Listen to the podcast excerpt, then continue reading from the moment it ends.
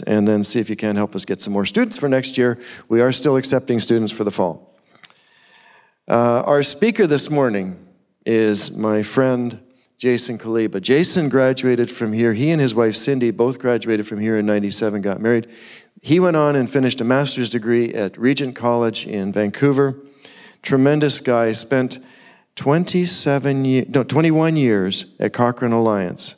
And just this year, in the middle of COVID, I understand you can travel in COVID too. He went to Vernon, BC, and, and stayed there. He's now the senior pastor there and leading a team of 14 in Vernon, BC. So if you're driving through on a Sunday and looking for a good church to go to, stop in at Vernon Alliance and visit our friend Jason and his wife Cindy. Ah, yes, that's the other thing was trying to figure out what was the other thing I was going to say. And he's a very good friend of Nathan Rook. So, Nathan, if you're online, greetings to you from Jason, and Jason, greetings to you from Nathan.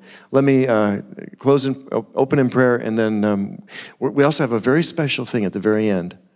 My Uncle Paul, a very much loved and former president of Prairie, is going to be closing in prayer for you as students and grads. And I'm so happy to have all of us together for this graduation. Not just the grads are going to hear this, all of us together, staff, students, and, and faculty. Let me pray. Our Father, we thank you for this time. I thank you for this year. Thank you for the blessing you have been to us in our work. We thank you for the work that you have given us and the, the blessing that our work will be, especially as we leave here to go to different places that we will call home either through the summer or for the next several years. So bless us, we pray, Father, with your Holy Spirit. Allow us to hear from you through the words of your servant, Jason Kaliba. And we do this all in the great name of Jesus. Amen.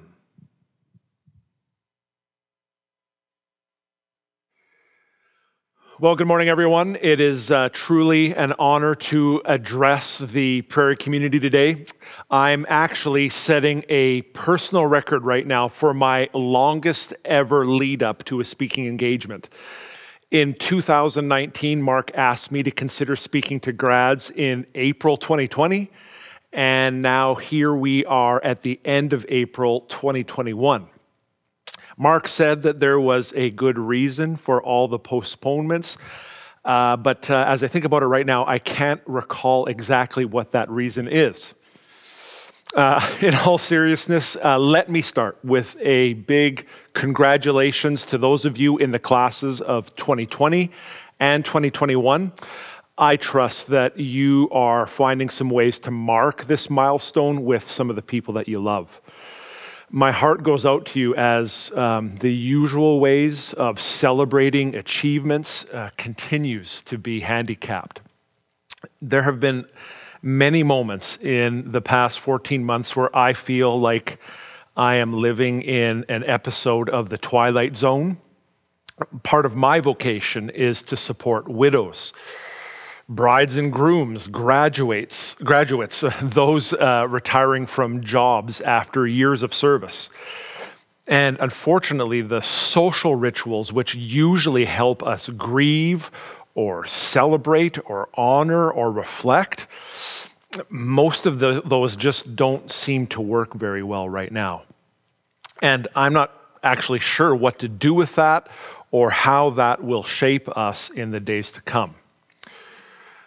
Whatever the case, I am confident that Jesus will remain true to his character as he always has. And what he has always done is take circumstances that his enemy intended for evil and instead use them for good. So, graduates, students, faculty and staff, friends of Prairie. This morning, I would like to address an obstacle that I think could potentially keep you from collaborating with Jesus as he executes his plan to make all things new. And the obstacle of which I speak is fear. When I graduated from Prairie in 1997, I am pretty sure that I would not have identified fear as a growth edge in my life. Perhaps it is a symptom that presents more obviously as one ages. I think this is because typically, as you advance in your life, you tend to accumulate stuff possessions, family, career, reputation. What did I have when I was 21 years old? I had a 1984 Chrysler LeBaron. I had no money, I had no family of my own, and I hadn't really invested my life in anything or anyone except myself. More than 20 years later, times have changed for me. I own much more. I have accumulated assets worth hundreds of thousands of dollars. I've made consequential commitments to my wife. I have four children. I've invested almost all my life since my early 20s to the health and ministry to the church. Now I have something to lose. What happens to me now happens to my wife and kids. What if I lose the stuff that I've spent the last 20 years accumulating? What if I make a wrong turn in my leadership? There are a lot of people that I care for in my church. What if I disappoint or offend them? And I am afraid more often than I would like to admit. I'm adverse to risk. I don't say what needs to be said because I'm scared I will be rejected and I fear that I will fail. Grads, I know that those of you at the front end of your life are sometimes disappointed when you see leadership ahead of you that is fearful and protective. And I think you could be right in your disappointment with us. And I would argue that we, that is, leaders ahead of you by a generation or a half a generation, whatever it might be, we should be challenged if our leadership and our behavior is motivated by fear and self protection. However, I would say challenge us with as much kindness as God would give you because you are not immune to fear. It could be that the reason you don't experience fear yet is because you just don't have much to lose. Many of you will recall this famous exchange in The Empire Strikes Back. Luke to Master Yoda, I'm not afraid. Master Yoda to Luke, you will be. You will be. Fear is doing incredible damage in our society. We have become obsessed with safety. And I commend to you an excellent book from a few years back. It's called Following Jesus in a Culture of Fear by Scott Bader-Saye. He argues that because we are fearful, we have come to idolize safety. And in order to stay safe, we adopt patterns of thinking and behavior that are problematic for Jesus followers. And he suggests that there are three virtues that are revered in a safety culture such as ours. The first is suspicion stranger danger. We teach our kids that people you don't know are dangerous which of course has some wisdom, right? I don't want my kids running off with any person who claims to be their friend. However, do I really want to condition the next generation this way? Is it true that the first thing you should think of when you meet someone different is danger, threat? And let's not cop out with the claim that it is only the world that is suspicious. Christians are not immune to suspicion. In fact, we may be the first to embrace it. People we don't know who are different than us are dangerous if they have a different religion, if they speak a different language, if they don't look like me, if they don't share my moral and ethical convictions. Well, they might take my stuff. They may limit my freedom. They are a threat to my security. Danger.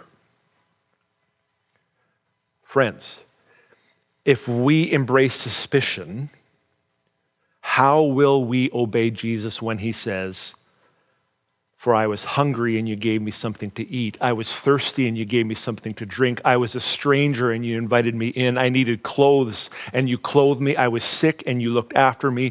I was in prison and you came to visit me. Another strategy we use to stay safe, and that is preemption. I am fearful that you might hurt me, so I will launch a preemptive strike. I will do unto others before they do to me. I will break up with you before you break up with me. If you think it's okay to protect yourself by lashing out at people before they can hurt you, then how will you be able to obey Jesus when he says, Love your enemies and pray for those who persecute you. The third fear fighting strategy we have adopted is accumulation. I fear what might happen in my future. I might get sick. I might lose my job. I may lack the capacity to earn money. So, to be safe, I had better stockpile. I have to accumulate now so I can protect myself and stave off my fear of calamity in the future. And of course, there is some wisdom to this. I would advocate for disciplined savings, life insurance to provide for your family in the case of a tragedy, developing a retirement savings plan.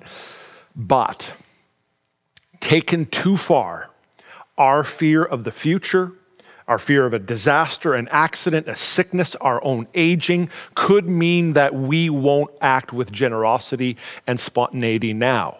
I can't help others now because I need a safety net later. Friends, if we adopt the strategy of accumulation, how will we follow Jesus when he says, Sell your possessions and give to the poor?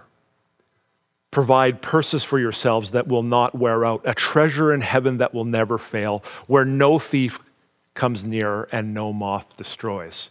For where your treasure is, there your heart will be also. Bottom line fear will prevent us from experiencing the joy of following Jesus. Fear will keep you and I from meeting the greatest needs of the world. A couple years ago, I had a conversation in Cambodia with one of the shining lights of our denomination, the Christian Missionary Alliance. A widow by the name of Marie Ens lives there. She is now well into her 80s and she continues to run an orphanage outside Phnom Penh. She told us the story of how she and her husband felt called by God in the late 60s to serve the people of Cambodia. These were the days of the Vietnam War and incredible turmoil in all of Southeast Asia. As they were getting ready to go, they attended a conference in the US for Alliance missionaries. And at the conference, there was this ceremony that was traditional back then where someone read the names of previous generations of international workers who had died on the mission field. And as those names were being read, a profound thought came to Marie as she sat in her spot. And she thought to herself, the next time they do this, our names will be on the list. Now, you may think that Marie is exaggerating, but listen to Jesus one more time. Whoever wants to be my disciple must deny themselves and take up their cross and follow me. For whoever wants to save their life will lose it, but whoever loses their life for me will find it.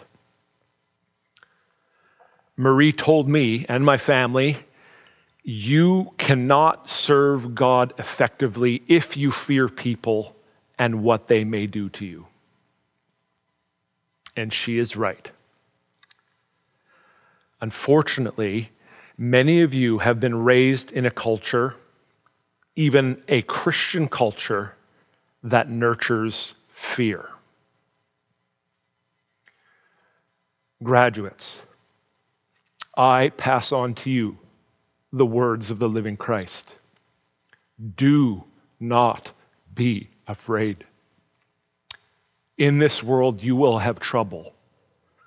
But take heart, Jesus says, I have overcome the world. Jesus is an expert at taking young, inexperienced, scared men and women and developing them into people who meet the needs of the world. Let me read to you a story which I know is well known to many of you, but uh, it's worth recounting again. This comes from Mark chapter 4.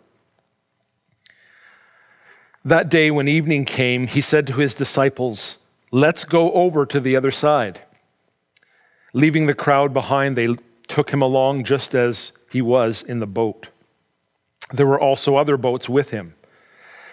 A furious squall came up, and the waves broke over the boat so that it was nearly swamped. Jesus was in the stern, sleeping on a cushion. The disciples woke him and said to him, Teacher, don't you care if we drown?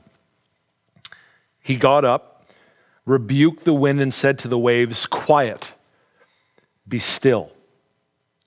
Then the wind died down, and it was completely calm. He said to his disciples, Why are you so afraid? Do you still have no faith? They were terrified and asked each other, Who is this? Even the wind and waves obey him. How does the experience of the disciples on the lake that evening touch us and our fears today? First, I would say, expect Jesus to lead you into direct encounters with your fear. Stated conversely, if you think that following Jesus means that he will help you avoid what you fear, think again. Verse 35, let me read it one more time. When evening came, he said to his disciples, Let us go over to the other side. Did you hear that? Whose idea was it to go out on the lake in the first place? Well, it was Jesus' idea. Come on, Jesus. These are experienced sailors here, a lot of fishermen in the group, so they know a thing or two about wind and waves. And if you knew, Jesus, that there was going to be such a big storm that even they were going to freak out, why not set up a campfire on the shore for a few hours and hang out until the thing blows over? That would be the safe thing to do but that's not his way. Let's consider for a moment perhaps the most comforting biblical passage of all time Psalm 23. I'm going to quote it from the King James Version as I learned it when I grow up, and I'm sure you've heard it a million times before. Psalm 23 The Lord is my shepherd. I shall not want. He maketh me lie down in green pastures. He leadeth me beside still waters. He restoreth my soul. He leadeth me in the paths of righteousness for his name's sake. Yea, he found a shortcut around the valley of the shadow of death. What is wrong with my paraphrase? That's not how it goes, right? Yea, though I walk through the valley of the shadow of death. What in the world? Why are we here? I thought the good shepherd was leading. Why would the good shepherd lead me into that valley? Why would he tell me not, why wouldn't he tell me instead to head out into the lake, somewhere calm? I've told you that I fear losing the approval of people. So it would make sense to me if my good shepherd would appoint me the vocation of ice cream man, right? That way, I give everybody nice cold snacks on a warm day and everybody goes away happy. And yet, lo and behold, God has called me into a vocation where it is impossible to please everybody all the time. And I assure you that it is so painful. And I can hear my own voice in the words of the disciples Jesus, don't you care if I drown? Don't you care if I do this or say this or make the decision you want me to make? Don't you care that they won't like me anymore? And yet I get the distinct sense that Jesus is leading me right into the valley Now, granted, shadow of death is a little bit melodramatic, but it sure feels like that sometimes. Why? Why would Jesus tell us to go out into a stormy lake when he knows that a big thing is coming down the valley? Well, it's because his primary objective is not to keep us safe. He didn't die on the cross to make us comfortable. He intends to shape us into his own image, to send us back into the world from which he has called us. And to do that, he must bring us into contact with our own fear. Here's something from my favorite missiologist, Alan Hirsch good observation about what he sees in the pages of Scripture. It shouldn't be considered remarkable to note that the vast majority of the Bible was written by people facing significant danger and chaos. The Old Testament deals with Israel under threat, under attack, under exile, under condemnation. It features war, oppression, famine, flood, and the rise of empires. And the New Testament is written in the context of the lifestyle of adventurer missionaries, Peter and Paul and their companions.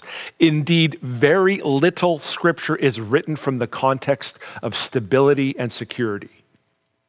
This is not to say, Hirsch says, that there weren't times of relative stability, but it is a curious fact that such situations, that in such situations, Israel and the church were not at their best. Stability proves to be a far more dangerous experience to the spirituality and faithfulness of God's people. So expect Jesus to lead you into direct encounters with your fear. But don't despair.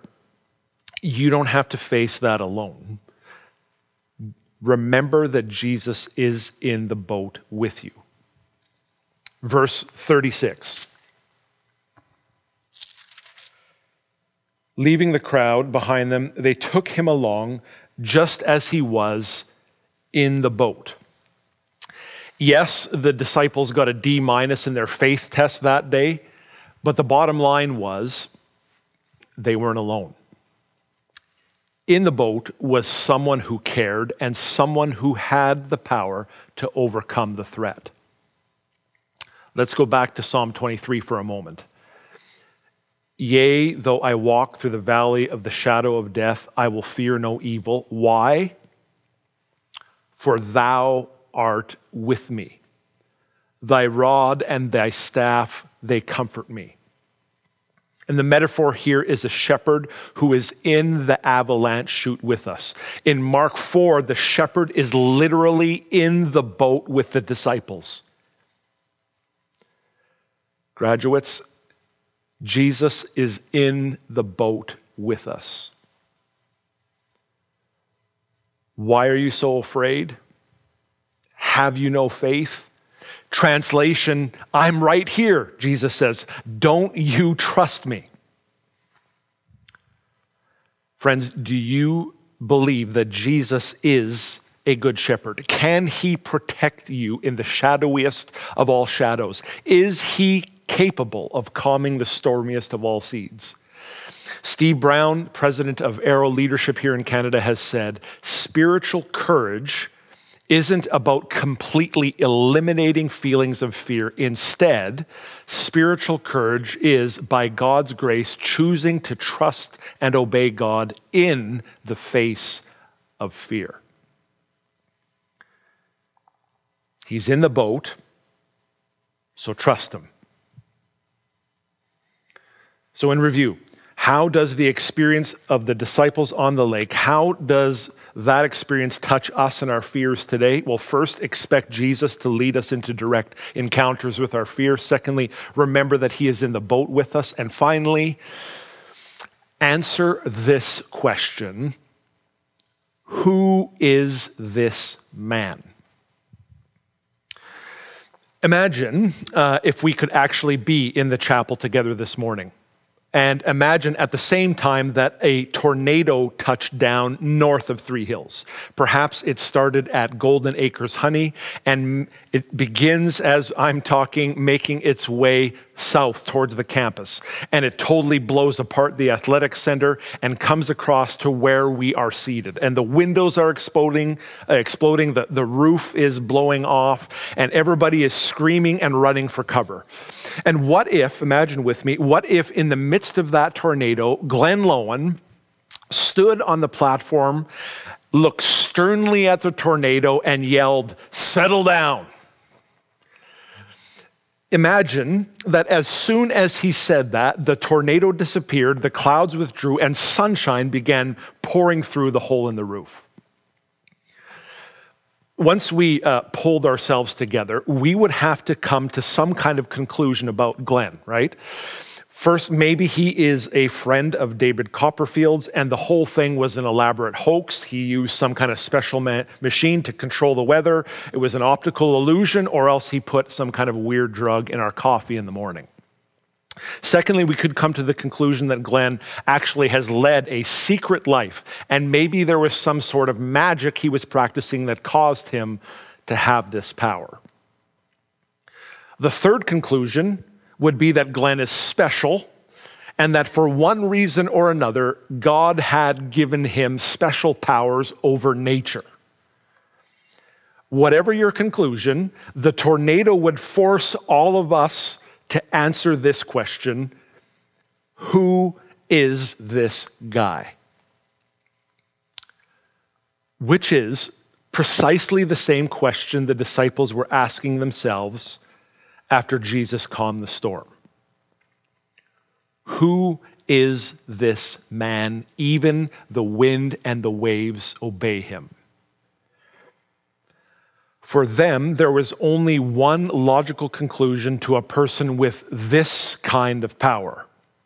Because they had read their Old Testaments and they knew that the only person in the universe who has power to still roaring waves and wind is God. So when they looked at the water and looked back at Jesus, they were overcome with a new kind of terror. Who's in the boat with us? And what could he do to us? Which is sort of an ironic twist, isn't it? As someone else has said, the only thing more frightening than being in a small boat in the middle of a big storm is being in a small boat with a man who shouts at big storms and succeeds. Who is this man? Friends, graduates, I believe that your answer to this question profoundly impacts the degree to which your fear will control you. Your answer will have a direct bearing on whether you are able to meet the needs of the world in Jesus' name. Who is he? Even though I walk through the valley of the shadow of death, I will fear no evil, for you, for you are with me. Who? Who is with me? Who is the good shepherd? Is he a good teacher? Is he a historical figure who set a good example for us and showed us how to love? Is he a composite character developed over the centuries to help people find courage in their own hearts? Is he someone my parents believe in? If that's who he is, then who really cares that he's in the boat?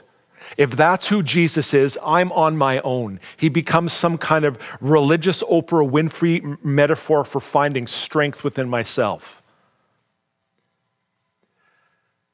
But if Jesus is who the disciples came to believe he was, the Christ, the Son of the living God, the one by whom all things were created and in whom all things hold together, the one who def- says quiet and the laws of physics respond, one who has defeated death and promised to do the same for me.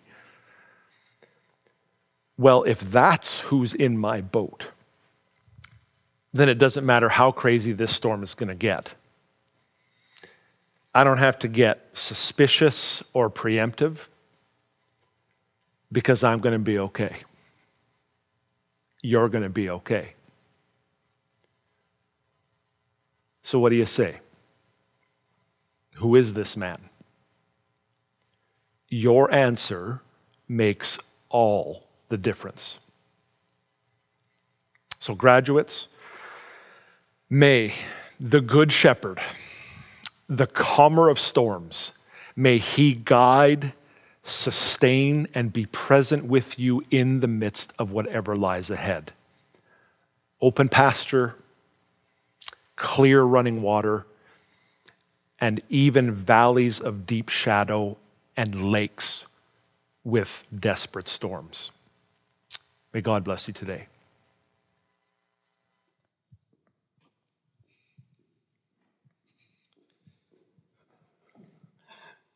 Thank you, Jason. We feel your love. We love you back, and we're grateful for you. And I look forward to seeing you sometime on my drive through that beautiful province of BC. It's a delight to introduce you to my Uncle Paul. Um, if only because this is a man who really knows how to pray. Um, it's also true that he uh, loves this school, he loves each of us to whatever degree he knows us, and he prays for us every day. And so I thought it would be a great thing to have him close this service in prayer, and then I'll do a small benediction, a little couple of comments at the very end, but they're very brief. My cousin Rick, I want to just say thank you, Rick, for being there with, with your dad uh, and my Uncle Paul. Here's my Uncle Paul. I just want to thank you for Mark and Elaine and the tremendous job they've done over these years. And then also for the faithful faculty and staff, and for your leading these grads here to train to make you known in a lost world. So we believe that they've grown in grace and in the knowledge of Jesus, and we pray that you will uh, bless in relation to the uh, preparation they have made in specific future for specific future ministries, Lord. And so we just call on you to guide each grad, Lord, into the uh, place that you have prepared for them to minister for you in leading men and women to know you, Lord, and to and win others to Christ and help them grow in the grace of our Lord Jesus Christ. So, Lord, bless each one of these grads in the we pray in the Nombre Dei, our Lord and Savior, Jesus Christ. Amen. Thank you, Paul. Amen. Thank you, Paul. I want to close just with this benediction. It was the instruction that God gave Moses, who gave it to Aaron, and he said, In this way, put my name on the people. It's from Numbers chapter 6. The Lord bless you and keep you. The Lord make his face shine on you and be gracious to you. The Lord turn his face toward you and give you peace. In Jesus' name we pray. Amen.